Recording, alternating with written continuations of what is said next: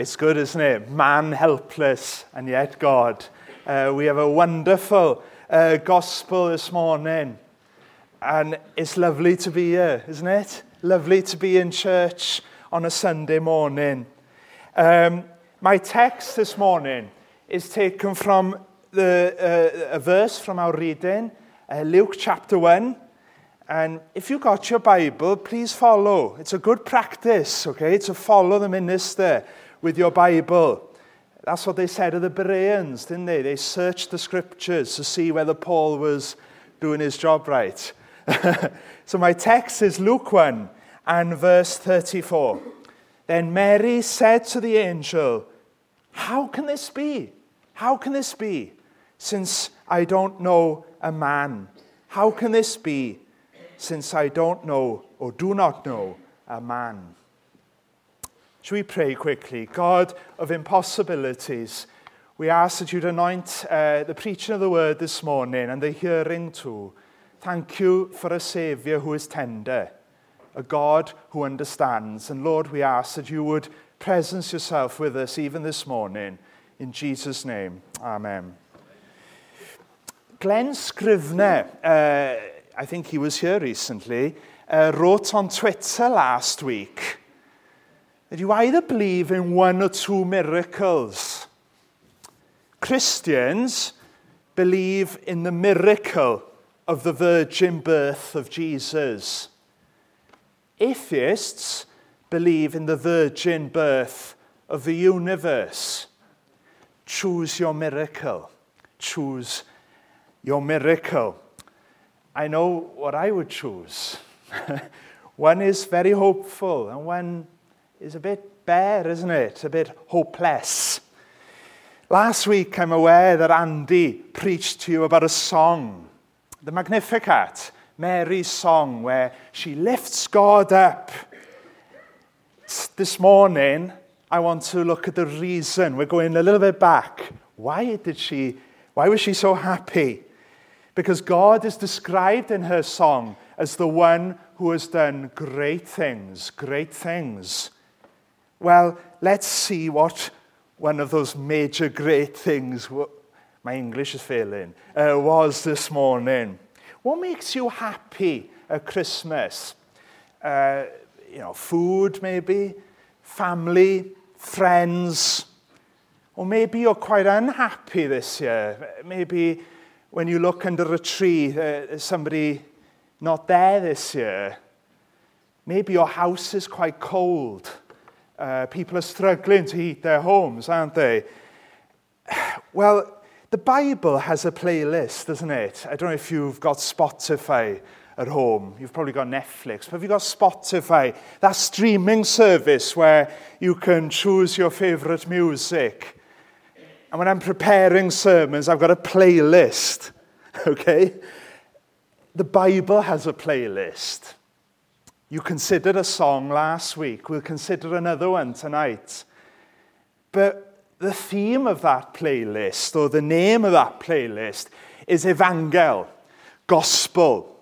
Okay, we must never forget that. Good news. Good news for a bad news world.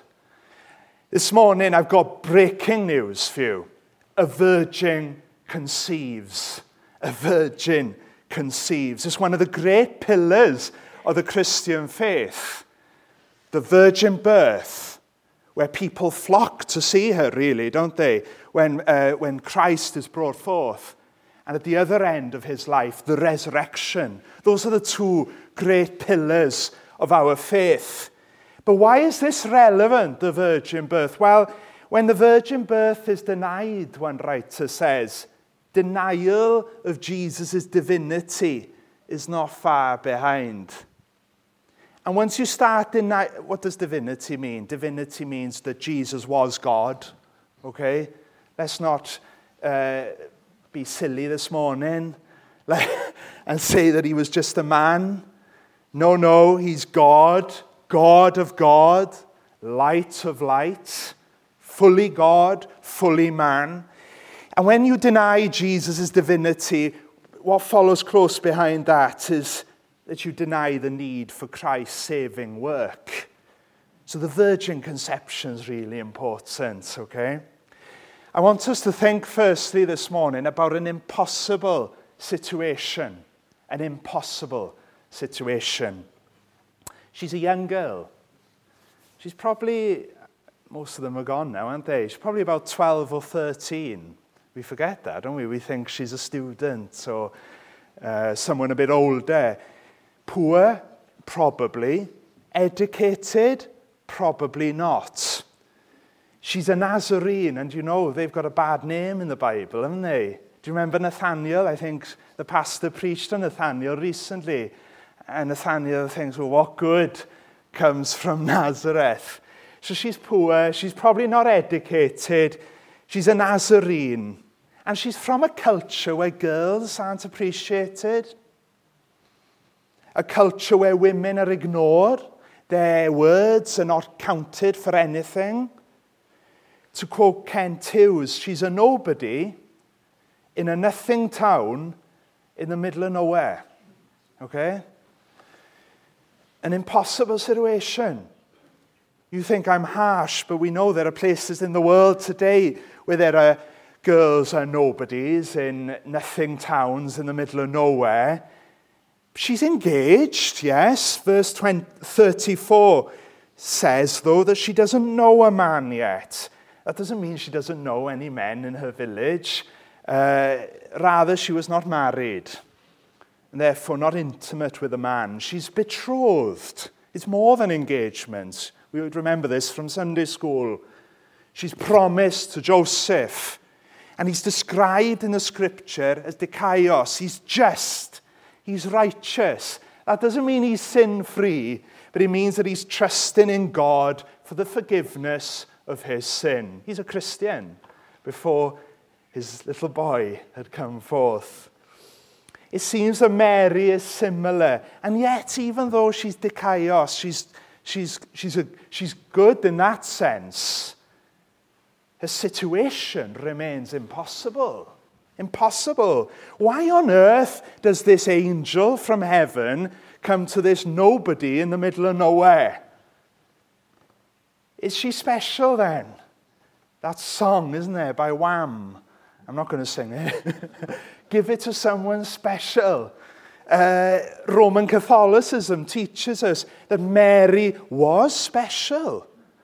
Roman Catholicism would call her Theotokos. She's the mother of God, a source of grace who we can pray to. That's not what I see in my Bible, friends. She's the recipient of grace, not the source. And she was given a great honor, yes, oh yes. No one else would be the mother of Jesus like Mary. And yet we see her lowly estate was part of God's plan, a plan of impossibility. Her prospects were not that good, but God would see to that. Notice in, in the Gospel of Luke, Luke doesn't begin with Mary in his Gospel, does he? Do you remember? Andy's covered this really well recently. There was a forerunner because God and Luke wants us to remember look how God works. Do you remember how God works? Jewish people, Gentile people. He wants us to remember that Isaac and Samuel were brought forth from impossible situations. And you remember at the end of the Old Testament, Malachi says that Elijah would come, John the Baptist, an impossible child, really you know, John would have been brought, would be brought about in an extraordinary way. His mother was old. And yet, what we have Luke preparing us for is something even better. Because John would have looked a bit like Zechariah. Jesus didn't look like Joseph. Where's the Father? Where's the Father? We know that when a man and a woman come together and are married, in that safe and sacred place, children are born, aren't they? But Mary was confused in the words of our text. Look at it again there. Uh, she's not showing doubt here in verse 34. She's asking a pretty sensible question. How can this be? How? How? How can this be? I, have just become a father. Uh, I, I, do go on about it a bit. and Seth already, I, well, I think, looks like me, you know. Uh, he's not a small baby. And, um, but we look at the Lord Jesus Christ and we'd say, but where's the father of this boy? It troubles our 21st century minds. Verse 32, if you go back a couple of verses, seems to give an answer, doesn't it? He will be great and will be called the Son of the Highest, and the Lord God will give him the throne of his father David. Now, David wasn't another chap in Nazareth that Mary knew. No, we know who David was. He's been dead for a few years. This is King David. And the Apostle Paul states in Romans 1, doesn't he? Jesus was descended from David according to the flesh, man, and was declared to be the Son of God in power according to the Spirit of holiness by his resurrection from the dead. God, man, God. Flesh and birth equals mankind, doesn't it? Nothing captures the humanity of man more than a birth. It makes me laugh. The Christmas cards, you see them there. It's all very nice. Jesus isn't even crying in the cards. But even in the Heath or the Princess of Wales hospitals, the birth of a child is graphically earthy, isn't it? There is pain, sweat, blood. I won't go on.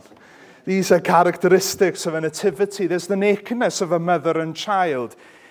No crying he makes, nonsense. He, this baby would be a real man.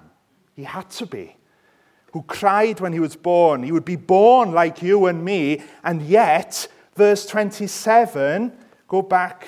Can you manage that? Can you go back a few verses? He clearly states that Mary and Joseph were merely betrothed, not married. The, the word there, virgin, is repeated twice, just in case you don't understand. And remember, Luke was a doctor. He understood what a virgin was.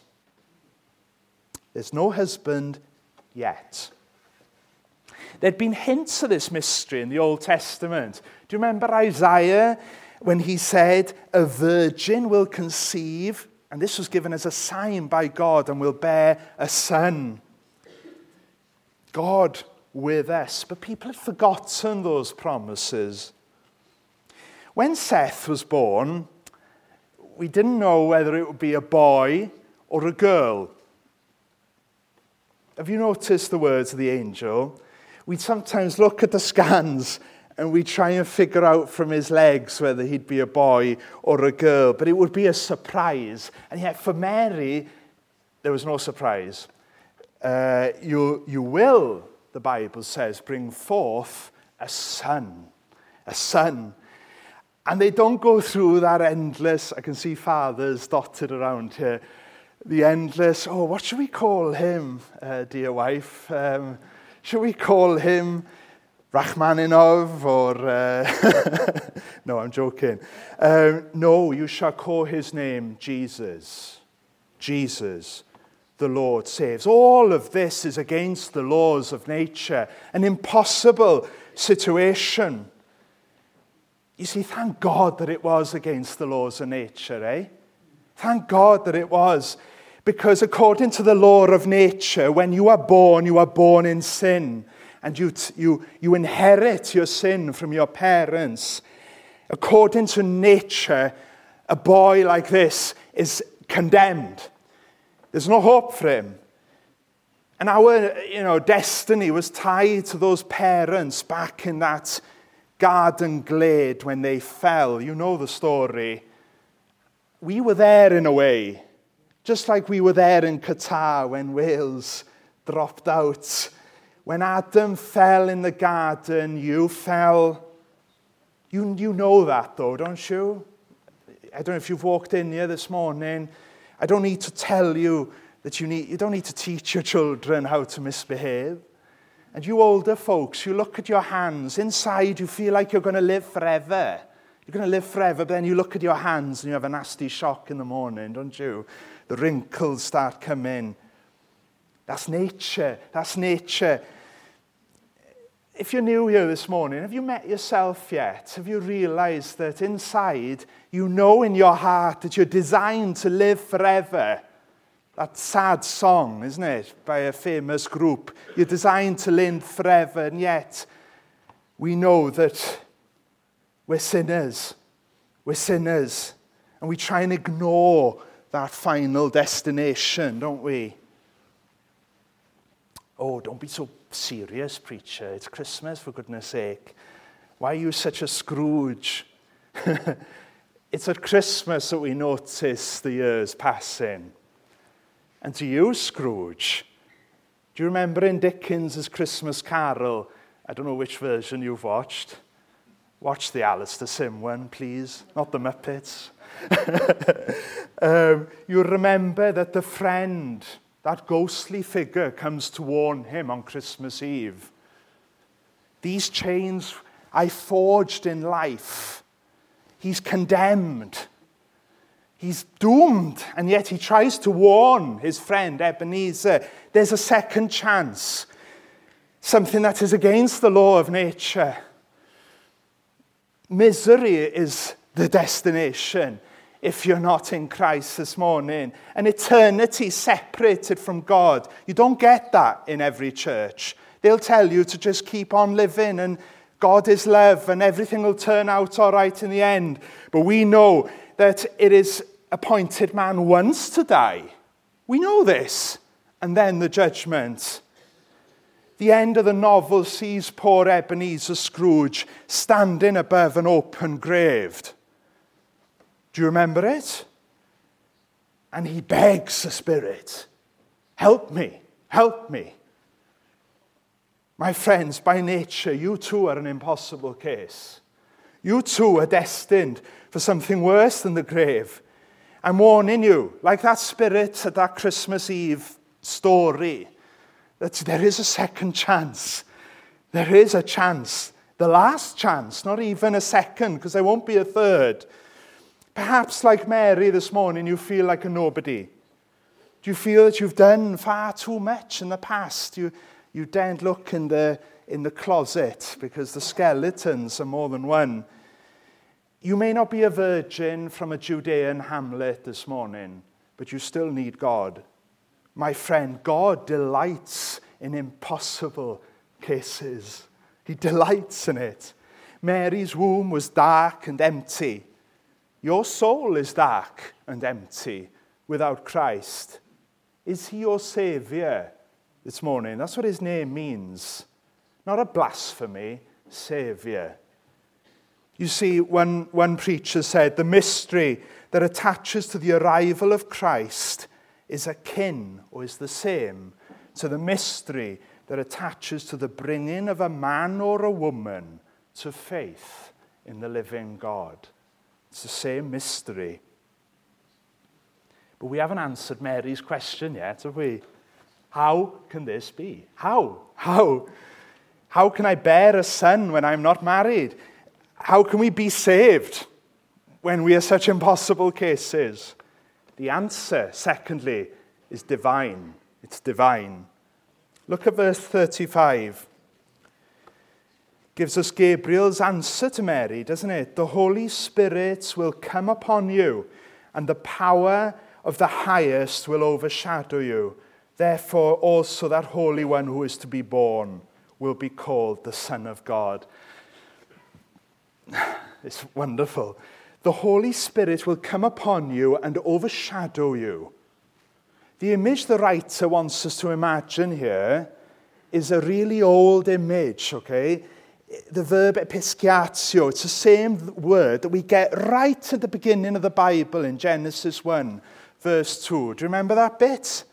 And the earth was without form and void, and darkness was upon the face of the deep.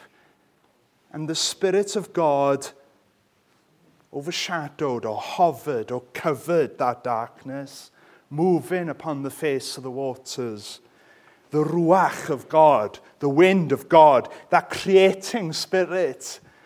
What is Luke saying here? Well, Mary, the boy that will be made in you will be divinely created. Will be divinely created. Not man made like the balloon or the rocket. No, this will be divinely created. A new humanity. Do you realize that this morning? You see, he'd already created Adam and Eve from the dust, and Eve from the rib of the dust. They were perfect, weren't they? And yet, think about this for a minute. Just pause. God would weave a human in the womb of a sinner who would be without sin. God is beginning again. God is beginning again. But look, it's not only a perfect little boy. Look at part 2 of verse 35. That Holy One is to be born, shall be called the Son of God. That's the deity there. I was, um, I was climbing uh, in the Pyrenees a few years ago, and it was snowing, uh, the French Pyrenees. And I was nervous walking on the snow, and it's quite, you know, steep. And Dad, who's a much more experienced climber, some of you know him, he makes sure that you, uh, he knows that he's a much more experienced climber than his son, gave me the tools that I needed an ice axe, shoes, clothing, and he told me where to go. and in the early days, he would try and encourage me up the hill uh, to get my um, fear away. Find a path, son. Dig your shoes in the snow. It was difficult, and I'd and one time I fell quite badly on the snow, and I, typical boy, I was in a t-shirt, uh, and I slipped down and I burnt my arm. He came up behind me, and he was, you know, shaking his head like he does. Oh, knifing. And he, he ties a rope to me, and he goes in front to me, and he leads me up the hill. I know I'm safe because I'm tied to him. I'm tied to him. He knew the way. I've got to be honest, he was far stronger and fitter than me. He knew the way. He was able. That's a picture of your story uh, this morning. If you're a Christian, on our own, we can't make it. On our own, we're going to slip. We have slipped. On our own, uh, we're heading for disaster. And yeah, what Christmas is about is about God coming behind us and saying, I will tie myself to you. I will tie myself to you so much that I'll become a man. It's amazing, isn't it? How can this be? And Jonah had the answer long, long time before he came. Salvation is of the Lord. Jesus is of the Lord. God so loved the world that he gave us his only Son, begotten Son, that whoever believes on him will not fall and die and go to that eternal damnation, but will have eternal life. Salvation, Jesus. He's the perfect promise. fully man, fully God, yet without sin. He came in the likeness of sinful flesh, but not in sinful flesh.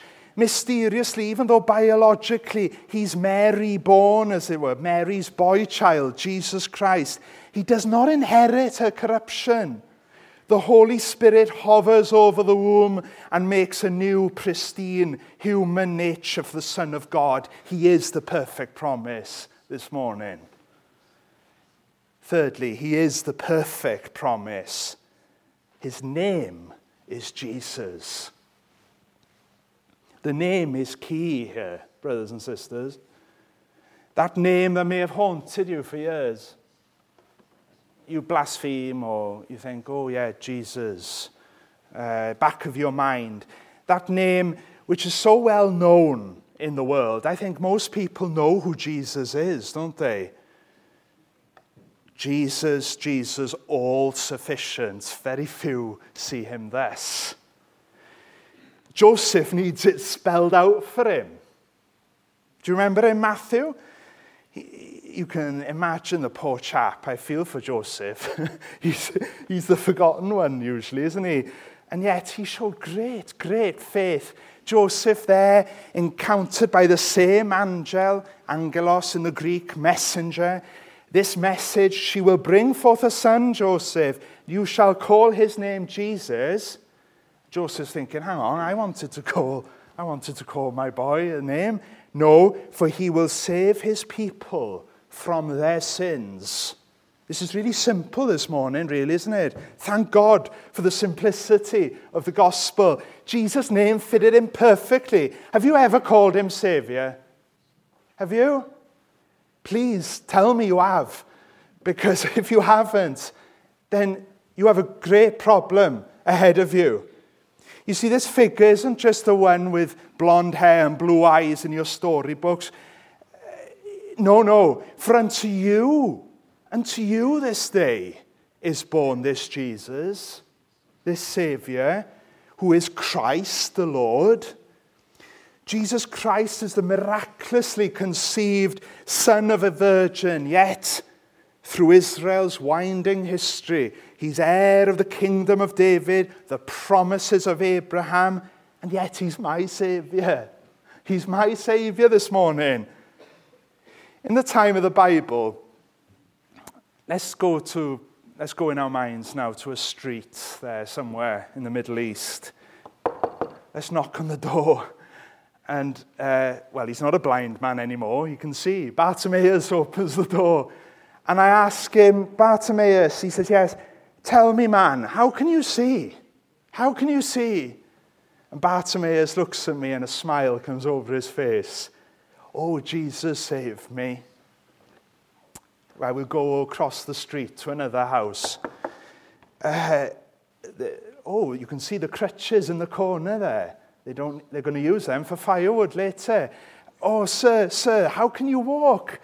Oh, it's that remarkable man, Jesus, that saved me. And then he said, You think what he did for me was amazing? You should go to the next street. There's a man there called Lazarus. Go to Bethany, actually, because he's moved house. Um, in Bethany, um, we knock on the door. And this man, he can hardly talk because he's amazed. I say, You were dead. You were dead. And yet Jesus saved me. Oh, during his ministry, he saved people from the effects of sin, didn't he? But then, on that cross, He dealt with sin itself. He didn't just heal the blind and bring uh, life to the dead physically. He dealt with sin itself on that cross. Its shame, its guilt, its power, and its dominion was broken not by that little baby, but by Almighty Christ. He came into a manger, though, for you. He suffered the gossip of his parentage for you. He was flogged as a criminal for me and for you. He carried that cross an awfully long way and he was spat upon for you and he died there naked for you. And yet we sit here as if I'm saying a fairy tale. His resurrection, then, is the other pillar by which our faith is built upon. And you remember how the disciples rushed to the tomb because no longer is he encased in the swaddling bands of the manger, but the, the loincloth is empty. He is risen. He is risen. Oh, brothers and t- sisters, it's time for you this morning to call Jesus by who he really is. Not the baby in the manger, not the good man who did amazing miracles, but my Savior. My Savior. Is He your Savior this morning? Are you tired of the haunting of your own sin? There's still time. There's still time. Just like Scrooge stood above his grave and he said to the Spirit, Please, please, I can change, I can change. My friends, I've got news for you this morning. Not only does a virgin conceive, but believe on the Lord Jesus Christ and you shall be saved. It's the same guarantee. And what is the sign of this truth? An empty grave. An empty grave. An impossible situation. Not only did the Virgin bring forth a son from nothing, but Christ was risen. Christ was risen. There's still time. Let me introduce you this morning to Jesus Christ, the perfect promise, born, born of the Virgin Mary. Will you worship him this morning for his name's sake? Amen I'm trying to find the hymn number. uh, our final hymn is a familiar one. Uh, o come, all ye faithful, can you come this morning? joyful and triumphant, O come ye, O come ye to Bethlehem. Let us rise and worship together.